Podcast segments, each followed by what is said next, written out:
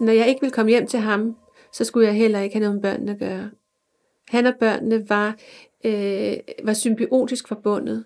Så hvis jeg ikke ville ham, så ville jeg heller ikke mine børn. Og han sagde også på et tidspunkt, øh, at en mor, der elsker sine børn, kommer hjem til dem. Og hvis ikke hun kommer hjem, så elsker hun ikke sine børn. Dumme kælling. Luder. Vi hader dig, mor. Da Inger Petri valgte at forlade sin mand, lykkedes det ham at vende deres to sønner imod hende. Han ville ikke samarbejde om at dele børnene, så det blev i stedet til en kamp mellem forældrene, og Inger tabte. I dag er sønnerne ikke en del af hendes liv. Mit navn er Anders Vendt Jensen. Jeg har skrevet bogen Uden min datter, syv års kamp for samvær, der kan købes, lånes og streames som e-bog og lydbog, og jeg laver denne podcast-serie om forældre i konflikt om deres børn. Velkommen til afsnit 27.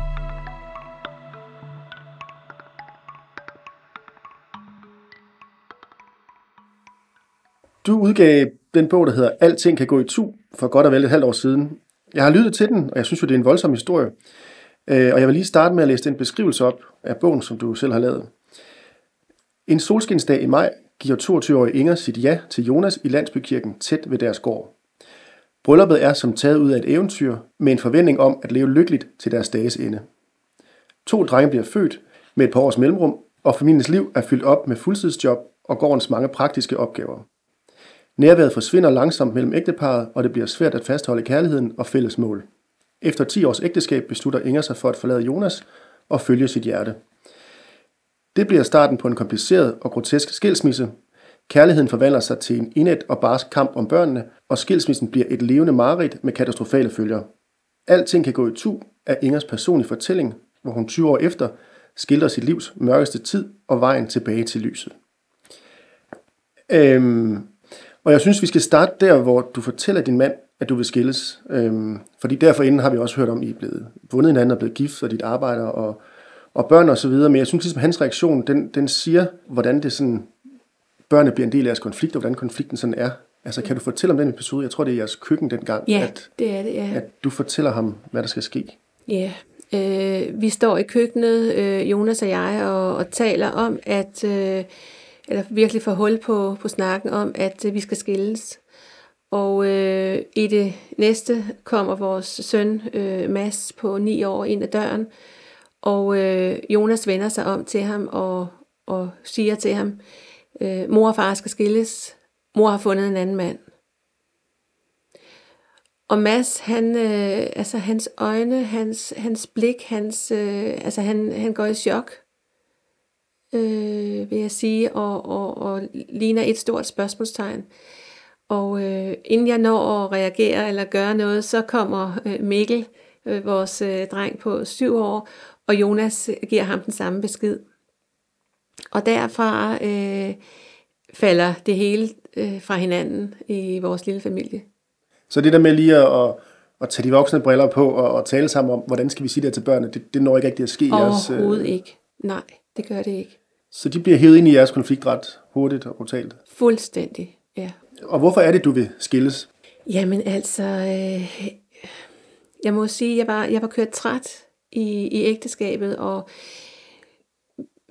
jeg havde nok fundet ud af, at vi havde for forskellige øh, værdier, værdigrundlag i vores liv, og der var noget, altså i mange år gik jeg og savnede noget, jeg ikke rigtig vidste, hvad var. Før jeg en dag møder en, øh, en mand, øh, Thomas på mit arbejde, som øh, ja, fejrer benene væk under mig, og, og pludselig går det op for mig på en eller anden måde, hvad jeg, hvad jeg savnede derhjemme. Så altså, primært så ville jeg skilles, fordi jeg havde øh, fundet en anden mand. Hmm. Og hvorfor er det så dig, der rejser fra jeres fælles bolig? Men det er det, fordi vi bor på en gård, som Jonas øh, ejede, inden øh, jeg flyttede derned, øh, sammen med ham. Og øh, gården er hans øh, arbejdsplads. Han er landmand, han øh, har hestepension, han har rideskole, og øh, derfra fungerer hele hans liv. Øh, og jeg var ikke en del af det i dagligdagen, hvis man kan sige det. Så, så det var kun mig, der kunne flytte. Og det er jo det, man nogle gange snakker om, at den, der flytter, ender måske også med, eller ender også med at være samværsforældre, og den anden er og Det, det giver nogle, nogle fordele, nogle forskelle, men det kan vi jo komme tilbage til, fordi hvordan fortsætter I så derfra med børnene? Altså, hvad, hvad bliver I sådan nogenlunde enige om, der skal ske? Vi bliver i hvert fald som udgangspunkt enige om, at vi skal have en deleordning, der hedder 7-7. Og øh, jeg køber et hus øh, 3 kilometer fra gården, øh, og skolen ligger imellem. Og øh, det var meget vigtigt øh, for Jonas, at det blev et hus, jeg købte, fordi hans børn skulle i hvert fald ikke øh, bo i lejligheder, det var kun for tabere. Så jeg finder det her hus og, og køber det, og, øh, og tænker, at det bliver godt, fordi så er øh, vi tæt, børnene er tæt på os begge to, og der er tæt til deres øh, skole, og der er tæt til deres øh, fritidsinteresser. Mm. Men øh, da jeg rejser fra, fra øh, det fælles hjem og til mit nye, der øh, aftaler vi, at øh, Jonas har børnene den første uge, og ugen efter, så skal de være hos mig. Men da jeg dukker op øh, den følgende uge og skal have børnene med mig, øh, vil de ikke. De vil ikke øh, tale med mig, de vil ikke øh, øh være sammen med mig, de vil ikke øh, med mig, de vil ingenting. De øh, gemmer sig og låser sig inde øh, på toiletter og, og vil ikke med. Og hvad siger de hvorfor? Fordi jeg har rejst fra dem. Øh, de vil have, at jeg kommer hjem igen, og øh, de vil bare ikke med mig. På det her tidspunkt, lige i starten, vil de bare ikke med mig. Og hvad gør faren i den her situation? Jamen, han gør ingenting, fordi han står bare og, og kigger og græder og, og siger, at øh, øh, I skal køre med mor, I skal køre med mor. Øh, men måden, han står på, grædende, øh, appellerer jo ikke til, at to børn, de går med deres mor. Mm. Så han, han prøver i ord at sige det, han skal, men i hans handling og i adfærden er det fuldstændig modsat. Så, så øh, børnene, de, de bliver hos ham og kommer ikke med mig. Okay. Kommer der ikke på et tidspunkt, hvor I sådan bliver enige om, nu, nu skal vi videre, eller nu, nu skal det her fungere? Eller? Øh, jeg vil sige, at øh, på intet tidspunkt kommer det til at fungere. Han, han, han, han prøver nogle, nogle gange at køre børnene ned til mig øh, øh, til noget samvær, men de løber hjem igen. Øh, de vil ikke være hos mig. Øh, og måden han, han ligesom afleverer dem på, eller står på, øh, gør, at de, de, de vil ikke være hos mig. De vil med ham. Ved du, hvad han har sagt til dem? Altså, jeg aner jo ikke, hvad han har sagt til dem, men de begyndte jo på alle mulige måder at, øh, at øh, tyrannisere mig. De, øh, de kaldte mig dumme kælling, de kaldte mig øh, luder, de kaldte mig, øh, at jeg ville slå dem og spærre dem inde, og altså alt muligt har de, alt muligt har de øh, sagt til mig. Øh. Men det er jo også en vild kontrast, fordi når man læser i, i bogen, så det er jo indtil de er 7 og 9 år. Ja. Øh, der er du jo deres mor og, ja. og fuldstændig øh, helt, helt normal, altså det, Men, som alle andre forældre, ikke? Altså ja. har en rigtig god kontakt. Ja. Det er jo ikke sådan, du ikke er der. Eller, eller, Overhovedet ikke. ikke. Og, og så går de fra at vende fuldstændig om øh, ja. til det der, ikke? Hvor, hvor man sådan, når man sidder og, og lytter og læser bogen, ikke? Jamen, så man, man kan næsten gribe i at synes, de er nogle nogle uopdragende møgunger. Undskyld, jeg siger det om dine børn, ikke? Men, men sådan virkelig, at... Men det var de også i deres adfærd. De var uopdragende. Det var, det var, de var onde. De var ondskabsfulde. De var, de var hånlige. Altså, de, de, var, de var virkelig ondskabsfulde. Men, men for mig at se, så var det noget, de blev nødt til at være. Fordi de skulle opføre sig sådan over for mig i forhold til deres far. Altså, de, jeg tror, han havde sagt til dem, at de skulle, øh, de skulle holde mig væk og, og tale grimt om mig, og det gjorde de nok alle sammen i familien jo. Ja, så det hele var din skyld, og du var ligesom den Alt var min skyld, ja. Mm. ja. Så hvorfor tror du, den vrede så kom? Fordi jeg jo elsket dig inden, men, ja. men hvad, altså, hvordan kan man switche over, eller hvad, hvad oplevede du? Altså, øh, øh, altså jeg har jo studeret øh, vreden efterfølgende, og, og har jo fundet ud af, hvor meget den hænger sammen med bristet kærlighed. Altså det er ikke at have sin mor i livet mere. Hvordan håndterer man det, når man ikke må have, øh, være sammen med sin mor, når man skal, skal hade hende og, og sige alle mulige grimme ord? Hvordan får man sagt de ord, hvis man elsker hende meget højt? Det kan man jo ikke. Så bliver man nødt til at finde en anden øh, persona i sig selv, der kan, der kan være den vrede. Men for mig at se, øh, handler det om, at, øh, tror jeg, det handlede om, at de simpelthen savnede mig så meget, men de vidste ikke, hvordan de skulle få mig hjem. Andet end, end, øh, end på den måde. Ved at ikke komme hos mig, så jeg blev længselsfuld og kom hjem. Ja. Ja. Men det gjorde du så ikke. Nej. Men inden da, der bor jeg jo tre måneder i huset sammen med familien, inden jeg kan, eller på gården, inden jeg øh, flytter i mit hus. Og der er det jo allerede øh, afstand og, og afvisninger og kulde fra børnene til mig, øh, inden jeg flytter. Øh, de vil have mig tilbage. De vil have, at jeg bliver hos dem. De vil ikke have, at jeg rejser. Men det gør jeg. Og allerede der, som sagt før, så kommer de ikke den første uge. Og de kommer ikke på noget tidspunkt øh, som aftalt. Og derfor tager jeg fat i, i statsamtet for at få en... Øh, øh, få, få dem til at tale med Jonas om, hvordan, altså, at det skal, det skal gøre, som vi har aftalt. Og der har vi et møde med en øh, børnepsykolog, øh, øh, som fortæller og giver en masse gode råd til, øh, hvordan man skal forholde sig, og hvad børnenes reaktioner er, og, og hvad vi skal og ikke skal. Og øh, der sidder jeg bare og hører, at jeg skal finde mig i det, som de byder mig, børnene, og at jeg skal tage imod det, jeg skal øh, øh, æde de kameler, der kommer, og i øvrigt så vise dem, at jeg elsker dem. Hvad ligger der bag det råd? Jamen, det er jo gode råd til, hvordan øh, man som forældre kan håndtere øh, børn i skilsmisse, for de er jo frustrerede. Hvor skal vi være? Hvad skal der ske? Og så videre. Så jeg, jeg tror, det er noget med at give børnene tid til at, at, at øh, falde ind i, de nye, i den, nye, øh, den nye tid. Og at, at den forandring, som børnene pludselig står i, øh, reagerer de på, og det skal man kunne håndtere som forældre. Øh, men selvfølgelig er der, synes jeg jo, en vis grænse, eller en grænse for, hvor meget man skal stå model til, og hvad børnene, hvor meget børnene de skal give af den her ondskabsfulde opførsel og hadefulde måde at være på. Altså det er jo usundt. Det er jo synd for dem. Det er jo forfærdeligt synd for dem at skulle ud i det her. Og hvis jeg lige må springe tilbage til det med, at du boede der i tre måneder. Ja. Øhm, I den periode, hvor I bor sammen, og I ved, det, det er slut, og, og du siger, at børnene ligesom begynder at lægge afstand.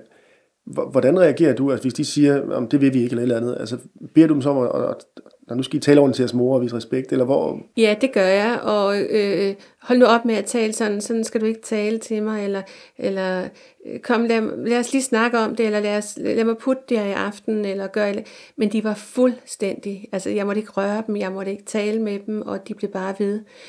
Og til sidst så blev jeg sådan, øh, jeg blev bange for, om jeg kunne tillade mig at sige mere. Altså jeg følte den her voksne autoritet, øh, som jeg altid havde haft til at, at lære mine børn øh, øh, en god dannelse og opdragelse. Det, der, jeg, jeg var sat ud af spillet. Og der er ingen hjælp fra, fra børnenes far i forhold til Overhovedet ikke. Nej, han står bare og kigger. Her siger ingenting, siger han så. Det må, det må børnene, selvom børnene, de, øh, du må vente til børnene vil Inger, du må vente, du må vente. Altså børnene og børnene, ja. Jeg siger, at de skal, men de vil ikke, og jeg tvinger dem ikke, og alle de her ja, ting, han siger. Og det vil sige, når du så siger, kan du ikke hjælpe mig her, så, så, så er det lidt din egen skyld, det hele. Fuldstændig, ja. Du kunne bare have, og du skulle også have gjort. Du skulle ikke have gjort. Altså, det var retorsvaret.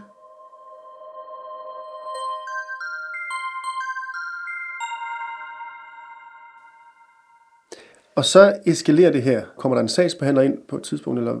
Ja, det er der løbende på, på øh, os voksne. Øh, men det, der også kommer i spil, det er skolen, som øh, laver nogle bekymringsbreve til øh, familiecentret øh, i kommunen, hvor de har en psykolog, børnepsykolog til, øh, tilknyttet, som altså de er bekymret for børnenes adfærd i skolen også. Fordi øh, de kan jo se, at det er, det er helt galt med de to drenge, som, øh, som har en, en fuldstændig ekstrem opførsel over for deres mor. Øh, fordi jeg, jeg bliver ved med at komme på skolen hver morgen til morgensang, øh, fordi det havde jeg altid gjort. Øh, og øh, der var morgensang hver morgen, og en god start på, på dagen, og jeg synger selv og synes, at, at det, er, det er dejligt med musik og sang. Så, så selvom jeg ikke havde samkvem med dem, eller havde mulighed for det, så mødte jeg op alle mine samkvemsdage øh, på skolen og, og sang morgensang. Øh, men vi stod jo i hver sin ende af lokalet, og, og de ville jo ikke kigge på mig. Så skolen, øh, lærerne var bekymrede, og der kom bekymringsbrev til øh, øh, kommunen. Og familiecenteret satte en, en familieterapeut på os, og der skulle så blev så bevilget efter nogle samtaler øh, med, med Jonas og, og mig alene hver især, blev der lavet fire øh, aftaler om fire overvåget samvær øh, af to timer med, med mig og børnene. Og øh, det første blev vel på en time. Det andet øh, var ved at blive aflyst, men kom så i stand. Det tredje blev aflyst, og det fjerde kom øh, aldrig i stand. Hvordan gik det første? Jamen, øh, det sker sådan, at øh, øh, terapeuten og jeg skal... Øh, nej, jeg ved, hun hedder ikke familieterapeuten. Familierådgiveren. Ja. Møder på gården, og jeg kommer i bil, og så skal vi have børnene med fra gården. Og der, der er vi jo øh, en halv time om at, at øh, overtale, eller hun er en halv time om at overtale den til at komme med øh, i bilen og, og ned til mig.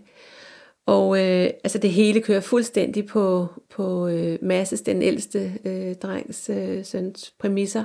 Han stiller alle kravene op, og alt skal køre efter hans. Og øh, altså det er jo det er kunstigt. Det var et meget kunstigt møde, fordi vi havde ikke været sammen på noget tidspunkt. der alene, øh, børnene og jeg. Og øh, det her foregår i, i øh, januar måned i, i øh, altså syv måneder efter.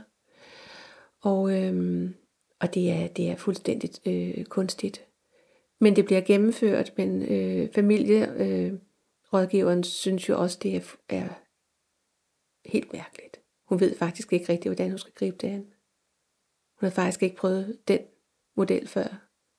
Så øh, det, vi, vi har de her par timer sammen, men øh, det, er noget, det er noget mærkeligt noget. Så det vil sige, det der med, at I skulle have 7-7, det er så gået i vasken, og I har nogle overvåget samvær, der så heller ikke kører så godt. Hvad, hvad, hvad sker der så? Jamen så øh, tænker jeg, at tiden går, og tiden går, og hvad, hvordan kan jeg øh, få hjælp til de her børn? Fordi øh, børnene har jo brug for, at nogen taler med dem om det her. Nogen, der taler med dem om, om øh, hvad de tænker, hvad de føler, og måske kan de få, få en samtale med mig og børnene. Jeg, altså, jeg tænker meget på børnenes øh, situation. Og øh, Jonas vil ikke have dem øh, til psykolog, eller han, at nogen taler med dem, fordi det, der, det er ikke nødvendigt, siger han. Så den eneste måde, jeg kan komme igennem med det på, det er at øh, starte en øh, retssag, hvor der kan komme en børnesagkyndig undersøgelse på børnene, som så kan sige, at børnene har brug for hjælp. Så jeg starter en retssag op. Og øh, det trækker jo også i langdrag med advokaterne frem og tilbage, og datoer, der går i vasken, og møder, der går i vasken, og det bliver udsat og udsat, og advokaterne er ikke til at få fat på, eller min advokat, må jeg hellere sige, er ikke til at få fat på. Øh, altså, det, det her, det er et kapløb med tiden. Det er et kapløb med tiden, fordi jo længere tid der går, hvor jeg og børnene ikke har været sammen, des vanskeligere bliver det at, at etablere det af min følelse og fornemmelse. Og de bliver mere og mere ekstreme i deres øh, opførsel over for mig. Øh, fordi jeg møder op hver evig eneste dag. Vi har stadigvæk 7-7 her. Øh, aftalen, jeg møder op hver eneste dag for at hente dem. De vil ikke med, jeg kører igen. Næste morgen kommer jeg igen. Spørger om de vil med. Nej, jeg kører igen. Og sådan foregår det i alle mine dage. Øhm, og den der, øh, det at vi ikke det vi ikke får lov til, eller har mulighed for at tale sammen, være sammen, det, det, øh, det gør, at, øh, at vi, øh, vi har ikke noget mere sammen. Og jeg kan ikke komme til at tale med dem, og de vil ikke tale med mig. Så, så, øh, så det her at starte en retssag, var på mange måder, jeg var meget i tvivl om det, men på mange måder handlede det om fra mit hjerte, at jeg ville vise børnene, at jeg kæmpede for dem. Jeg lod dem ikke stikken. Jeg kæmpede for, at nogen kunne hjælpe dem, så de kunne få et normaliseret forhold til mig, så vi som mor og børn kunne være sammen. Det var det, jeg ønskede og gerne ville med den retssag. Og så ville jeg jo selvfølgelig også gerne have lov til at, at have forældremyndigheden over børnene. Selvom jeg godt vidste, at på det her tidspunkt, hvor de så, altså hvor retssagen den kører, der er jo gået over et år, halvandet år, der ved jeg jo godt, at, at de chancer er meget små, fordi børnene har været hos deres far hele tiden. Og I har fælles forældremyndighed på det her tidspunkt? Ja, eller? det har ja. vi, ja. Det har vi. Og grunden til, at du skulle have den, er så, at, at du kunne være mere sammen med dem, eller hvordan? Ja, at jeg, kunne, at jeg kunne få lov til at tage dem med til samtaler hos nogen, der kunne hjælpe dem med at komme igennem den her svære skilsmisse for dem. Jeg tænkte, at hvis jeg fik forældremyndighed, ville jeg gerne samarbejde med Jonas, men hvis han fik den helt, så vidste jeg, at han ikke ville samarbejde med mig. Øhm, der kommer så en dom ja, i den her sag. Ja, altså først er der en øh, byrets øh, afgørelse, som øh, giver forældremyndigheden til, til Jonas, og øh, så øh, anker jeg den, og øh, i landsretten, der øh, bliver svaret det samme. Og det er begrundet i, at, at børnene har øh, boet hos Jonas øh, hele tiden, og at de ikke har haft øh, samkvem med mig i på det tidspunkt øh, to år. Så øh, den ender med, at, at Jonas får den fulde forældremyndighed over børnene. Og der kommer ikke noget, en, en samværsresolution eller noget? Ja, man siger, at den skal køre videre, den der er aftalt, og den står stadigvæk øh, ved, ved trone, men, øh, eller til trone, men den kunne ikke udøves. Så, så selvom der var et, et retssystem, der egentlig gav mig øh, lov til at have øh, mulighed til at have samkvem med mine børn, så var det ikke noget, jeg kunne udøve. For de ville ikke. Og det, det er jo det, der var så, hvad kan man sige, tricky i, i vores sag i forhold til andres, jeg sådan hørte, det var, at man hører jo tit, at, at en forælder holder børnene tilbage, at de ikke må øh, øh, og sanktionere alt muligt, og børnene måske står bagved og gerne vil i starten. Men her ville børnene bare slet ikke. Så det var jo på mange måder også et overgreb at tvinge dem til tingene, når de ikke ville. Og, og da, da afgørelsen så er kommet i, i, i landsretten, siger de jo så, at jeg kan få foden til at hjælpe mig med at, øh, at hente børnene, og det kan politiet, og de kan alt muligt. Og pludselig tænker jeg bare, Inger, Inger, Inger, nej. Det skal de ikke. Du opnår ikke noget ved det. Og du får ikke mere samkvem med børnene, fordi de skal hentes af politiet. Og den oplevelse vil være simpel. Jeg, jeg følte simpelthen, at den ville være et overgreb på børnene, hvis de skulle hentes af politiet ned til mig, som de alligevel ikke ville ned til. Det, det gav ingen mening.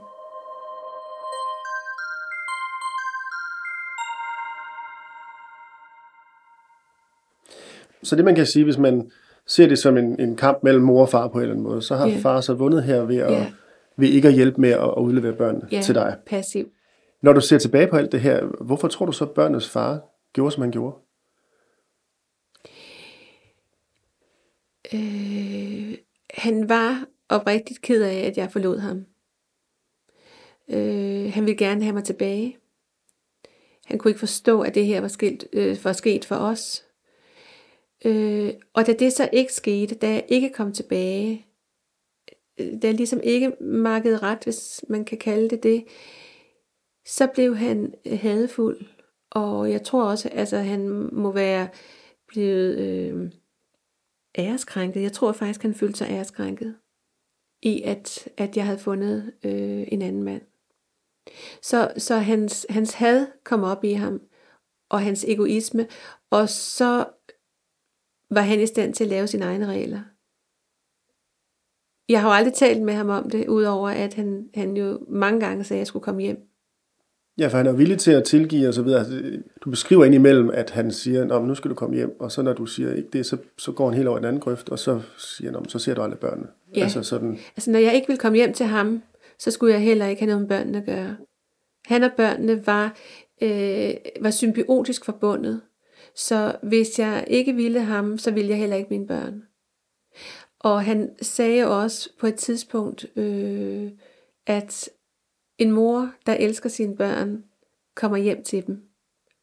Og hvis ikke hun kommer hjem, så elsker hun ikke sine børn. Så han, han har haft et, en holdning og et system i sig selv, der har sagt, at der hvor man er, der elsker man. Og hvis ikke man er der, så elsker man ikke. tror du, han har sagt det til børnene også? Ja, det har han, det ved jeg. Hvordan har han brugt børn i alt det her, som du ser det? Jamen som, øh, som øh, lokkemad, som øh, jamen de, de er dem, der er, blevet, de, der er blevet de små soldater, der er blevet sat ud for at få mor hjem. Jeg vil sige, at han har misbrugt dem. Han har, han har ødelagt deres, deres øh, kærlighed til, til mig. Han har misbrugt dem. Så hvordan har du det, når du tænker på børnenes reaktion? Kan du forstå den, eller er du, sur på dem, eller hvordan? Altså i hvert fald imens de, de er små. Mens de er små, så har jeg kun tanken om, hvor forfærdeligt det er, og hvor synd det er for dem. Alt det, de skal gøre, alt det, de bliver udsat for. Men indimellem må jeg jo indrømme, at jeg jo øh, røg op som trolden af en æske i, i situationen dengang, fordi jeg var fuldstændig desperat over, og, og, og, øh, at de kunne... At, øh, jeg var magtesløs, jeg, jeg vidste ikke, hvad jeg ellers skulle gøre. Men, men overordnet set, så var det, har det bare været synd for sådan to små drenge, at de skulle være sådan. Men, men efterhånden, så bliver ældre, altså i, i teenageårene, hvor- hvorfor tror du så, de ikke kommer af sig selv? Ja, For der begynder Det- de jo at have nogle selvstændige holdninger. ja. Ved du det har også undret mig. Virkelig meget. Jeg, jeg håbede, der var sådan de her forskellige øh, øh, konfirmationer, og så fik, flyttede, fik de kærester, og så flyttede de hjemmefra, og så blev de uddannet, så øh, fik de selv familie, kæreste, børn og, og så videre. At der ville komme, komme et, et brud der på, på, på det her. Men det gjorde der ikke. Og jeg, jeg har selv undret mig over, hvad, hvad det kan være, og jeg har jo aldrig talt med dem om det, så jeg ved ikke, hvad der rører sig i dem. Men måske er der en eller anden frygt for, at, øh, at deres far vil slå hånden af dem, hvis de går til mig, opsøger mig. Øh, men jeg ved det ikke. Hvornår går det op for dig alt det her, at du måske ikke får et normalt forhold til dem? Altså, det går meget tidligt op for mig. Det gør det faktisk allerede i, i hvad hedder det, da jeg bor hjemme og flytter der hjemmefra. Fordi det bliver på intet tidspunkt bedre. Det bliver kun værre. Men der, hvor det endelig går op for mig, at jeg ikke får noget med dem at gøre, det er, da, da landsretten øh, afgør, at øh, forældremyndigheden ligger alene hos Jonas. Fordi der siger han jo i en øh, telefonopkald, øh, han, han har om aftenen til mig, at øh, skal du ikke sige tillykke? Med hvad, siger jeg? At nu er børnene mine, og at øh, du har været en fantastisk mor, og jeg ved, du elsker dine børn overalt på jorden. Men jeg håber, at du lander på den lukkede anstalt over for alt det, du har gjort, på grund af alt det, du har gjort over for os. Og på det tidspunkt, da han sagde det, så vidste jeg, at mit liv med børnene var slut. Så jeg sagde til ham, øh, det kan godt være, Jonas, du tager mine børn, men du får ikke lov til at tage mit liv. Og, og derfra var et eller andet, en eller anden indre kraft, som, som rejste sig i mig. Og det, jeg vidste derfra, at det var slut med mine børn. For han ville aldrig nogensinde dele det med mig. Det er jo en voldsom vrede fra hans side, fordi han, han finder jo også en ny kone, og, og Ja. får også børn siden, som jeg husker det. Ja, det gør Og, og, han. og altså, det er egentlig utroligt, at man kan, øh, hvad kan man sige, være så vedholdende i sin Ja, forsmåethed, ja, hvis man kan sige det sådan. ja. Hvordan klarer du dig igennem alt det her på det her tidspunkt? Fordi du kommer jo også videre. Øh, Ja, Altså, ja der er mange gradeture og så videre. Kan, Ja, kan, det er der. Øh, men Ja. hvordan, hvordan rejser man sig, siger du? Ja, altså, jeg, jeg, øh, jeg forlod jo øh, mit øh, første ægteskab øh, på grund af, at jeg fandt Thomas, og han blev der jo. Han, øh, vi blev gift. Han øh, havde også en skilsmisse bag sig, men den fungerede jo fuldstændig perfekt. Altså, de, øh, de lavede aftaler, de delte børnene, øh, altså, øh, hvad hedder det, øhm, øh, samkvem, og alt kørte fuldstændig planligt, planmæssigt alle årene, og han var som far med til alt i skolen og alle steder, og, og de kørte det fantastisk, øh, øh, Thomas og hans ekskone. Så, men jeg, jeg, jeg havde Thomas i mit liv. Jeg, øh, vi byggede en ny familie. Vi blev gift.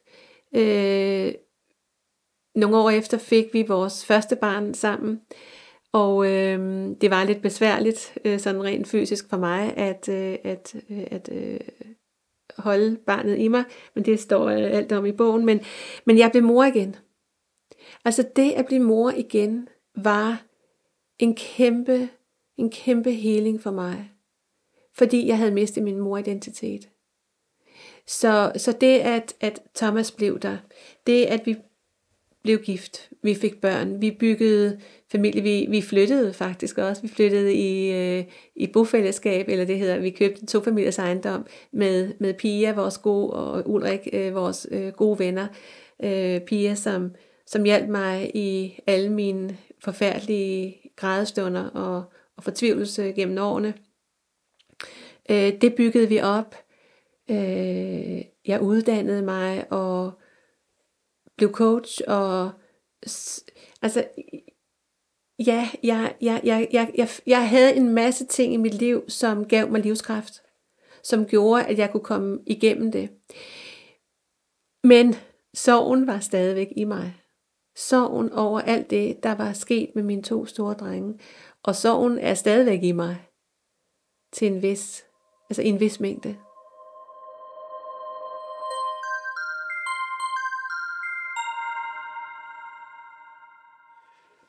Øhm, og er det, er det anderledes for dig, at du er en mor, der ikke ser sine børn? Altså set i lyset af, at det ofte er fædre, der ikke ser deres børn. Jeg bliver jo tit spurgt, hvorfor har du ikke nogen møder med? Og jeg er i kontakt med nogen, men, men det er jo ikke dem, der nødvendigvis er flest af, eller i hvert fald ikke sådan lige står frem. Øhm,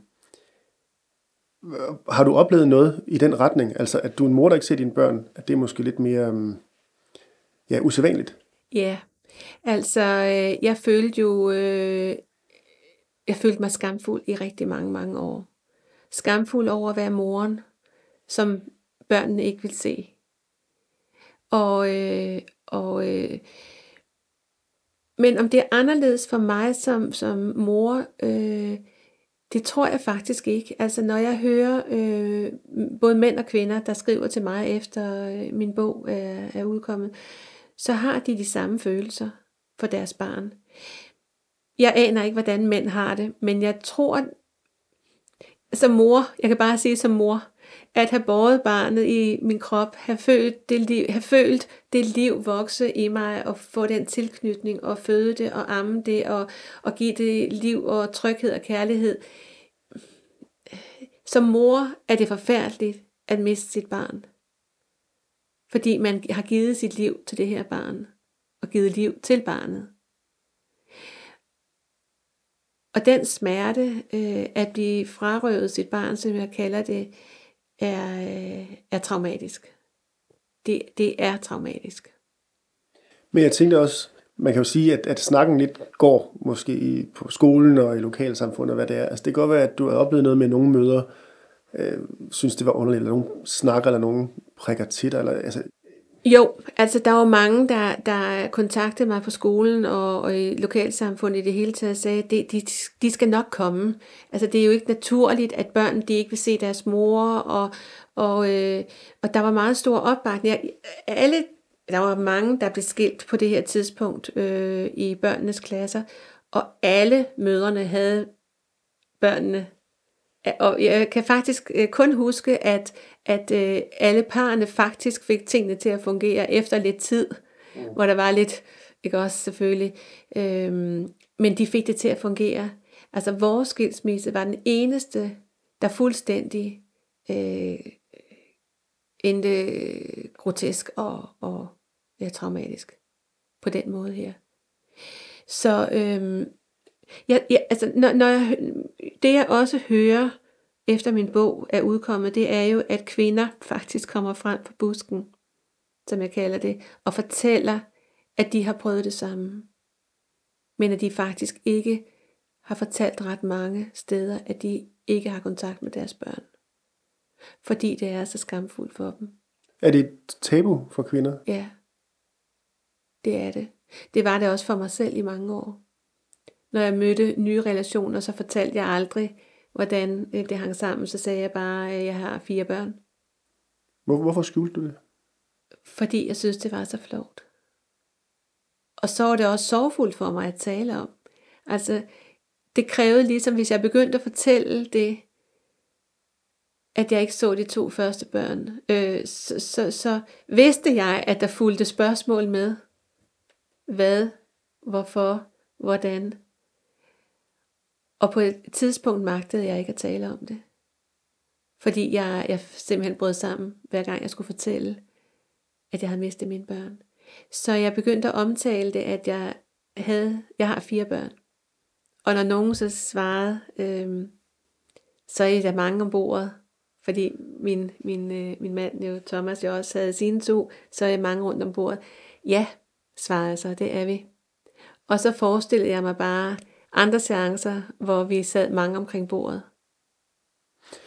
Øhm, har du bebrejdet dig selv i alt det her? Altså, i de første år øh, bebrejdede jeg mig selv meget. Rigtig meget. Det, det, det gør jeg hele tiden i mine, i mine dagbøger.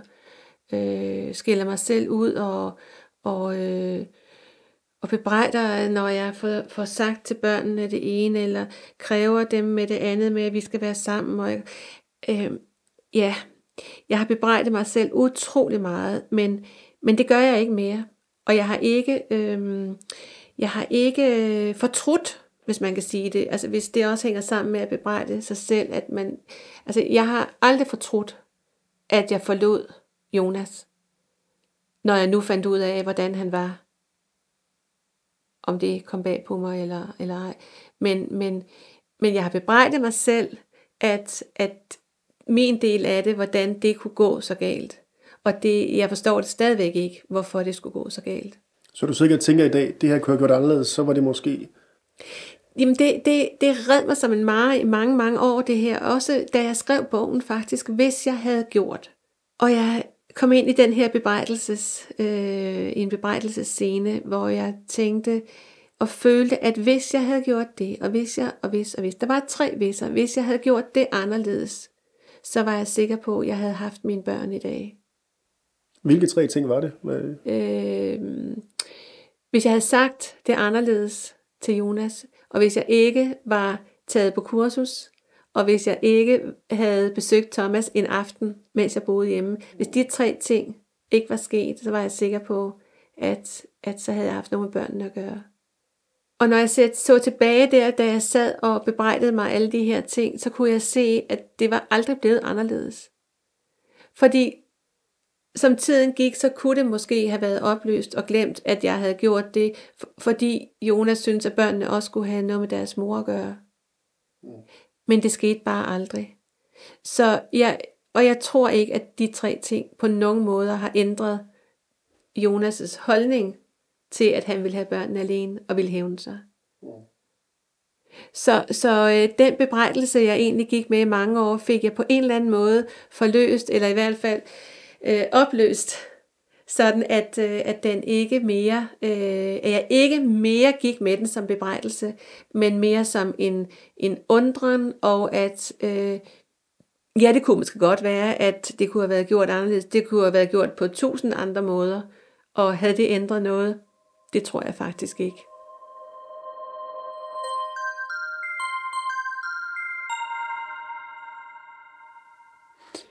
Du er siden blevet coach. Ja. Øhm, hvordan har du brugt det i din egen situation? Jeg har øhm, øh, lært en masse metoder, indsigtsværktøjer til at arbejde med mig selv og mine tanker. Øh, særlig et, et, en særlig øh, metode, som jeg er meget øh, optaget af, som hedder The Work, øh, lavet af en amerikansk kvinde, der hedder Byron Katie, som, som stiller spørgsmål til tanker, vores tanker, og finder ud af, om de er sande, eller hvad vi går og bilder os ind, og vender og drejer det fra flere vinkler. Øh, og de værktøjer har hjulpet mig til at forløse min, øh, min skyld og min skam, til at se anderledes på mine børns fravalg af mig, til at øh, give slip på dem, acceptere tingenes tilstand, at de er, hvor de er, og de har, det er nu øh, 23 år siden, og de har endnu ikke taget skridt til at ville se mig. Det er, som det er, og de kommer den dag, de har brug for det. Jeg har sat dem fri af mig selv, accepteret min situation, og jeg har jo tilgivet dem for mange, mange år siden. Så tilgivelsen, som jeg plejer at sige, er det sidste step i at frisætte os selv som mennesker. Det gjorde jeg for mange år siden. Jeg havde bare ikke givet slip og accepteret, men det har jeg nu. Ja, for du skriver meget om tilgivelse også ja. på et tidspunkt. Mm. Øhm, og nu kan vi jo starte med dine børn. Dem har du tilgivet. Ja. Hvordan? Fordi de kunne ikke andet, dengang de var i det. Fordi de var uskyldige børn. Hvad med, altså har du tilgivet børnenes far? Ja nej. Altså det er en, øh, en øh, tilbagevendende, ikke sådan en debat i mig selv, men, men lidt. Fordi på den ene side har jeg, hvis jeg tænker på ham som et menneske, der har handlet formentlig ud fra den viden og intellekt, som han har haft, og den kærlighedsfornemmelse, han har haft til øh, sine børn. Øh, hvis ikke han havde fået fat i det, og det var årsagen til, at han handlede, som han gjorde, så er han tilgivet, fordi så er han et uvidende menneske, og uvidende mennesker kan ikke stå til regnskab for det, de gør. Det må man tilgive. Men på den anden side, nej. Hvis jeg mener, at han bevidst har gjort det, og vidste, hvad det førte til, og vidste, at det her var opskriften, han skulle bruge for at øh, destruere mig, og tilindegøre mig, og ødelægge mig, og få alene magten over sine børn, så nej, så er han ikke tilgivet. Men den sidste tid, jeg har arbejdet med tilgivelse, så har jeg faktisk besluttet øh, for nylig, at jeg øh, har overleveret den opgave om tilgivelse, tilgivelse til Gud. Og da jeg ved, at Gud tilgiver både røver og soldater, øh, mordere og gode mennesker, så, øh, så må jeg se, hvad Gud gør ved ham. Det er i hvert fald ude af mine hænder. Og det har i den grad frisat mig selv, fordi jeg har ikke mere med det at gøre. Så lader vi den hænge der. Hvor længe er det siden, du har haft kontakt til dine børn? For du, man hører i bogen, du har det lidt on-off, men det, det er meget sporadisk, og det er meget kort. Ja. Hvornår har du, eller du, kan du fortælle om den kontakt, du sådan har haft, siden øh, de er blevet myndige? Der har sådan set kun været en kontakt, øh, da øh, Mikkel, den mindste, blev student. Og så har der været en kontakt øh, i 2016, hvor mine forældre inviterede dem til en brunch, en julebrunch, hvor de kom og var et par timer. Og så senest i 2018, hvor jeg øh, mødte op hos øh, min ældste søn, Mads, ikke bare mødte op, men fik lov til at komme og se deres øh, nyfødte barn. Ja. Det er, og der var jeg et par timer. Og øh, det møde var meget, meget særligt. Øh, på den måde, at jeg, jeg, jeg fik nok, øh, alligevel jo nok mast mig lidt ind, og spurgte, om jeg måtte komme og se hans barn. Og så sagde han ja. Og så kom jeg, og så var det, øh, der var en meget trykket stemning. Og øh, ja, det, jeg kan bedst, øh, sådan set, man kan bedst øh, læse det i bogen, fordi det er en meget særlig hændelse, der er der, hvor jeg øh, får lov til at sidde med deres barn, og faktisk pludselig, øh, pludselig genkalder mig øh, Mads som baby. At det nærmest er ham, jeg sidder med. Og jeg går lidt i, i chok inde i mig selv, og jeg er, øh, bliver ulykkelig over en særlig ting, vi snakker om. Fordi vi kommer til at tale om, eller jeg spørger om bedsteforældre, roller og titler. Og der spørger jeg til det at være farmor, om jeg er det. Nej, siger Mads, det er du ikke, det er fars kone, for hun har altid været der. Og det håber du respekterer. Og det siger jeg ja til. Men inden i mig selv kan jeg mærke, da jeg sidder der, at det, det, det kan jeg faktisk ikke respektere, fordi det, det er løgn, det, det er jo ikke rigtigt, jeg er jo farmoren, og, og jeg bryder sammen og bliver ked af det. Mads øh, går ud af, af stuen, og, og hans kæreste, øh, eller kone på det tidspunkt, sidder tilbage og siger, at han bare skal have noget tid. Og øh, jeg ved faktisk ikke rigtig mere, hvad tid er på det tidspunkt. Hvor lang tid der skal, skal gå med noget. Og øh, lidt efter, så kører jeg igen. Og øh, jeg har ikke siden haft kontakt med dem. Nå, for man sidder jo lidt, at, at øhm, din søns kone der, der, der sidder med et lille barn, sidder netop og siger det der med, at han skal have tid, og, og, og, og siger det, okay, du græder og inviterer dig indenfor, og der er jo egentlig yeah. En, en accept af, at du er der, yeah. som, som jeg læser det i hvert fald.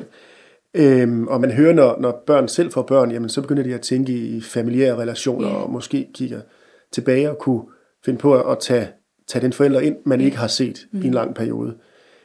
Øh, og du får så at vide, at der skal gå tid, men, men det er som om, der ikke rigtig sker noget. Han er stadig meget afmålt, din søn, der over for dig, også i den situation, hvor han selv har fået et barn. Yeah. Tror du, de kommer tilbage til dig en dag, og, og du får et normalt forhold? Eller? Jeg er meget i tvivl. Ja. Det er jeg. Jeg har ikke, jeg har ikke håb om det mere.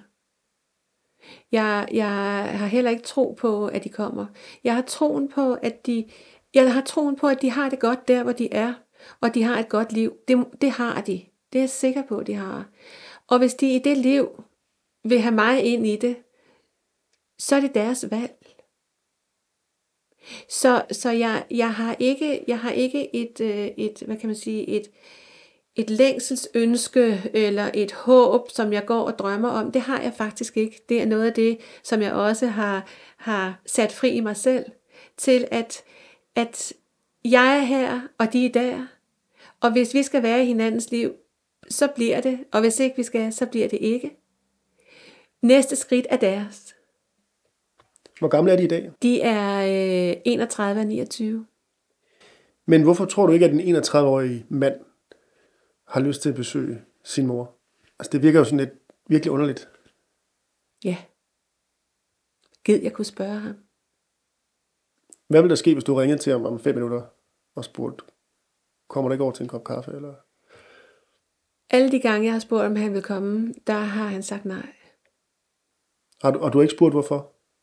Fordi jeg, altså, da de var mindre og yngre, sagde det, fordi jeg var rejst. Tror du, han vil sige det igen i dag?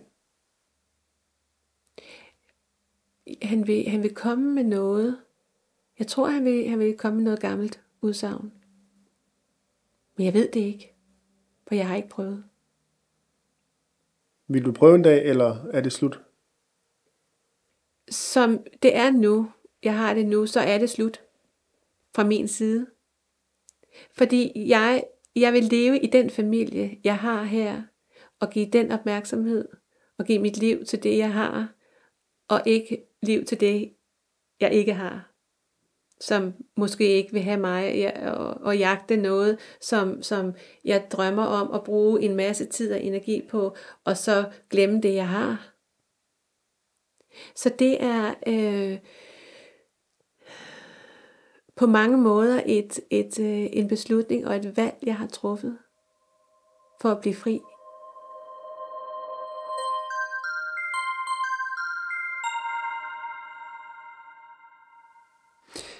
Ved du, om de har kendskab til bogen, og ved du, om de har læst den? De har helt sikkert kendskab til den. Det har, det har Jonas. Øh, det har øh, øh, flere i omgangs, deres omgangskreds og familie har, har købt min bog. Så det ved jeg, at de har kendskab til bogen. Om de har læst den, det ved jeg ikke. Håber du, de har læst den? Ja. Jeg ønsker meget, at de læser øh, min side af sagen. Og mest for, for deres egen skyld, vil jeg sige. Øh, for at, altså jeg tænker, sådan to øh, drenge, som har levet i, i det, de har levet i, i, i modstand til mig, og, og, og den måde, de mistede deres mor på, altså de må have nogle spørgsmål. Det må de. Når man ser film og, og øh, dokumentar og så videre om øh, børn, der har mistet deres forældre, har jo en eller anden nysgerrighed på, hvad skete der, hvem var hun, hvem var... Det, det, det må de have. Og derfor tænker jeg, at i den bog, der kan de få de fleste svar. Og de kan i hvert fald, jeg vil håbe, de kan læse, at jeg elskede dem altid. Og kæmpede for at have dem i mit liv.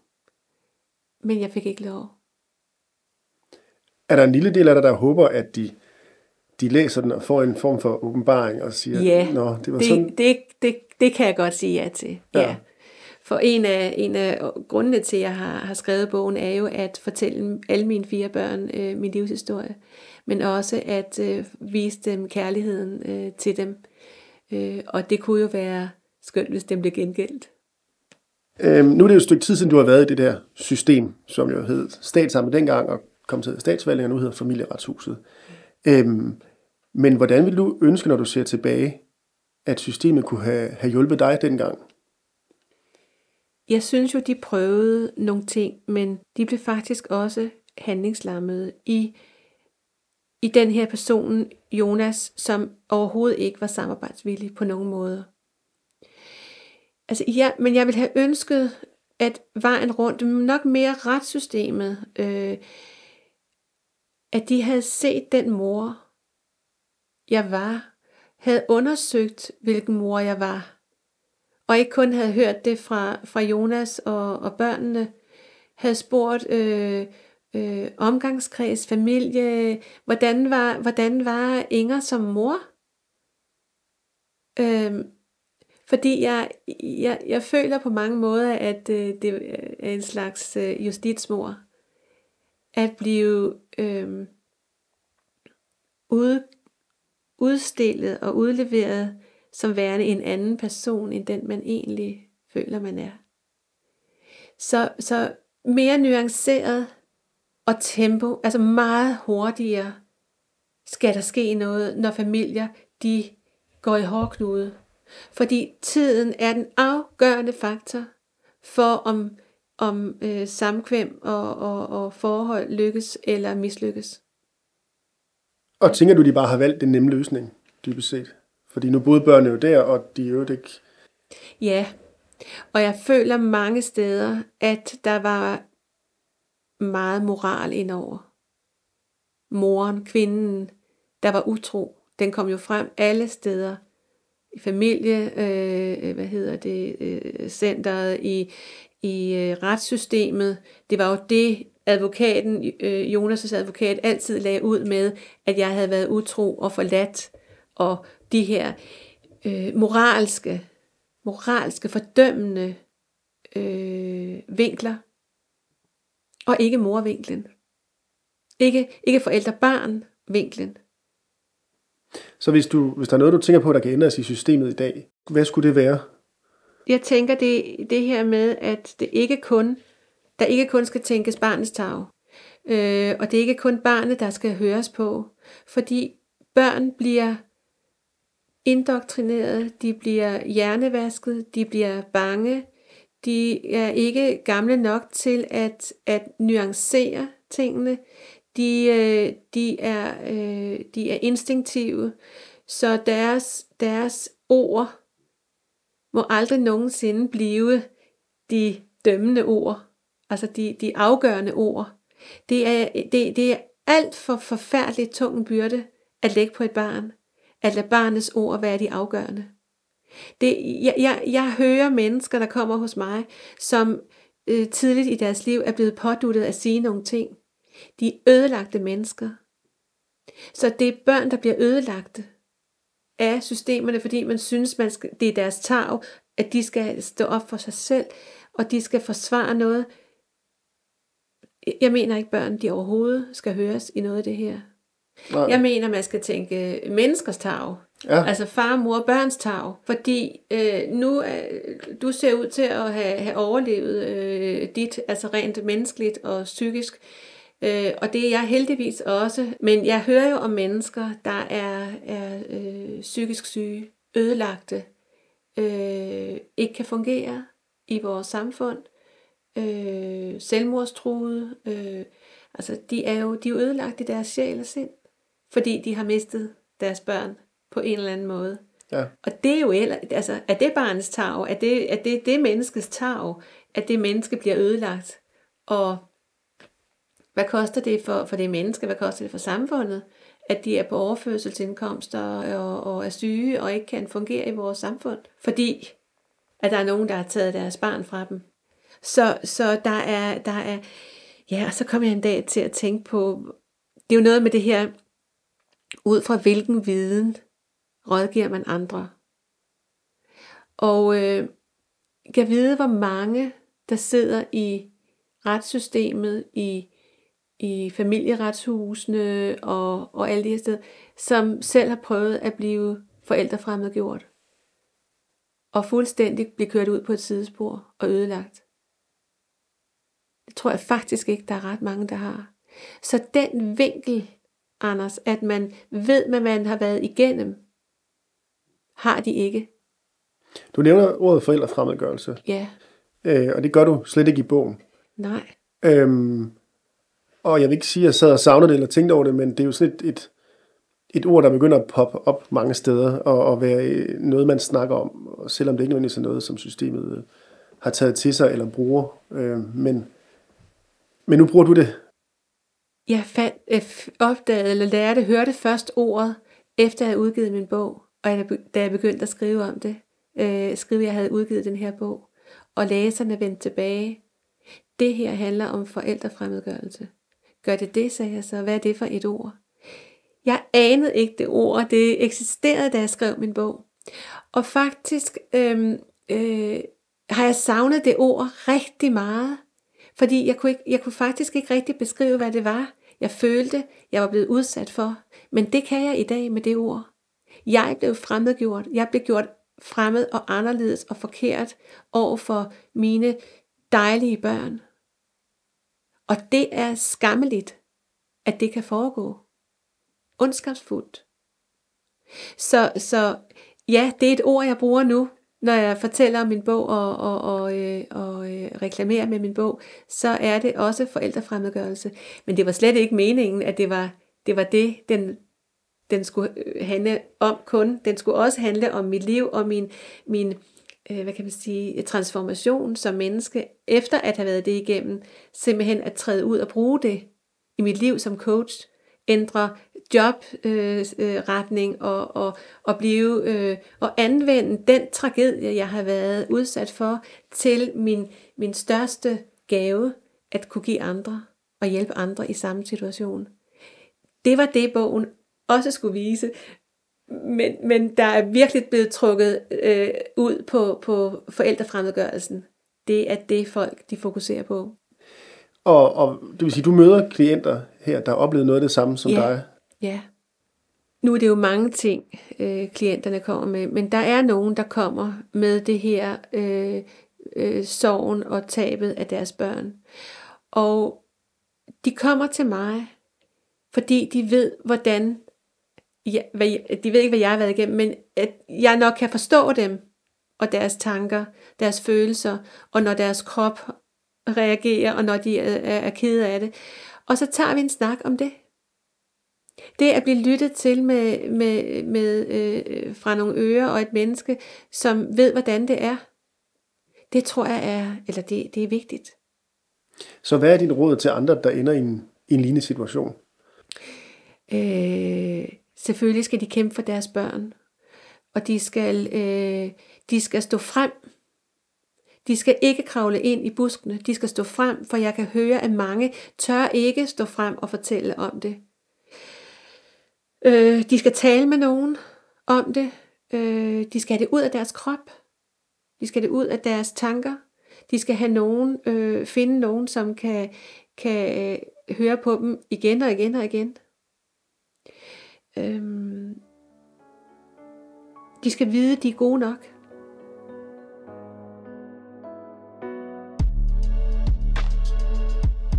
Du kan læse meget mere om Inger og hendes bog Alting kan gå i tu, og hendes virke som coach på hjemmesiden ingerpetri.dk. Har du kommentarer eller forslag til andre gæster i min podcastserie, er du velkommen til at kontakte mig via Facebook-siden Uden Min Datter, eller på hjemmesiden udenmindatter.dk. Her finder du også beskrivelser og links til alle afsnit i serien. Husk også at abonnere på podcasten og følg Uden Min Datter på Facebook, Instagram og Twitter, så du får besked, når der er nye afsnit og relevante nyheder på området.